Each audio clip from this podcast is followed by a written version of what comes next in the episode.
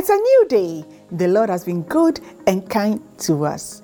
I welcome you to today's episode of Daily Capsules.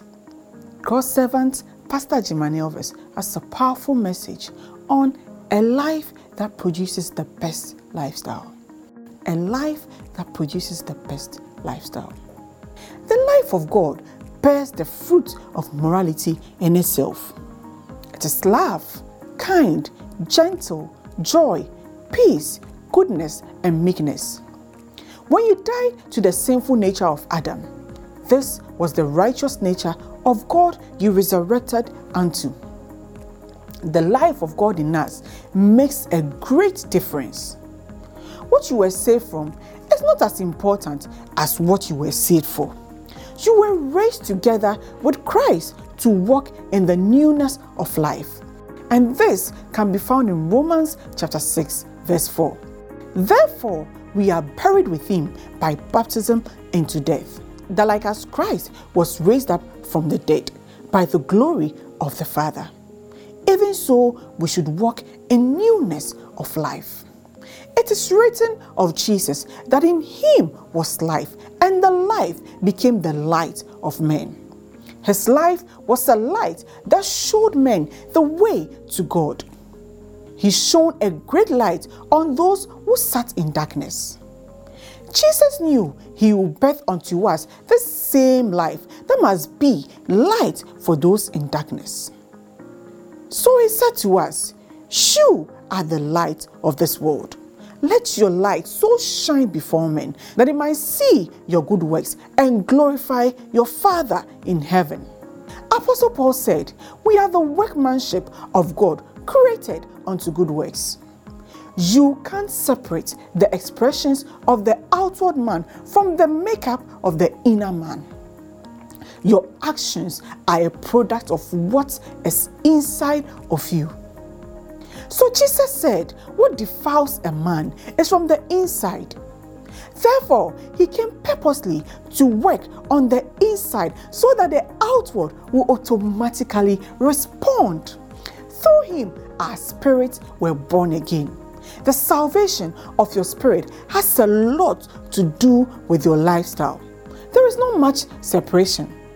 Living the Christ like life is a calling which is possible through total faith in who He is and total submission to His helping spirit. Colossians chapter 1, verse 10 that ye might walk worthy of the Lord unto all pleasing, being fruitful in every good work and increasing in the knowledge of God. 1 Thessalonians chapter 2 verse 12. We pleaded with you, encouraged you, and urged you to live your lives in a way that God will consider worthy. For he called you to share in his kingdom and glory. Ephesians chapter 4 verse 1, reading from the Amplified Version. I, therefore, the prisoner for the Lord, appeal to and beg you to walk, lead a life worthy of the divine calling to which you have been called with behavior that is a credit to the summons to God's service. Thank God for the ministry of the precious Holy Spirit in us. He makes our lifestyle a standard to the world. The Lord bless you.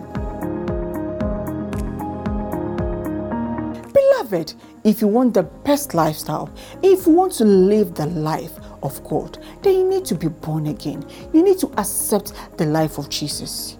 If you want to be born again, say this prayer after me and let it be from your heart. Heavenly Father, I come to you admitting that I'm a sinner. Right now, I choose to turn away from sin and I ask you to cleanse me of all unrighteousness. I believe that your Son Jesus died on the cross to take away my sins. I also believe that he rose again from the dead so that I might be forgiven of my sins and made righteous through faith in him. I call upon the name of Jesus Christ to be the Savior and Lord of my life. Jesus, I choose to follow you and ask that you fill me with the power of the Holy Spirit. I declare that right now I am a child of God. I am free from sin and full of the righteousness of God. I am saved in Jesus' name. Amen. Sincerely pray this prayer, you have invited Jesus Christ into your life. Now, God is your Father and He hears you when you speak to Him in prayer. For an extensive and deeper understanding of your new life and faith in Christ, I would recommend the faith book of God's servant, Pastor Agyemang Elvis, Eternal Pathway. Now, before I end, if today is your birthday, I'd love to wish you a happy, happy birthday. The Lord bless this new year greatly. The Lord cause you to prosper. You are blessed and highly favored. In Jesus' name, happy birthday.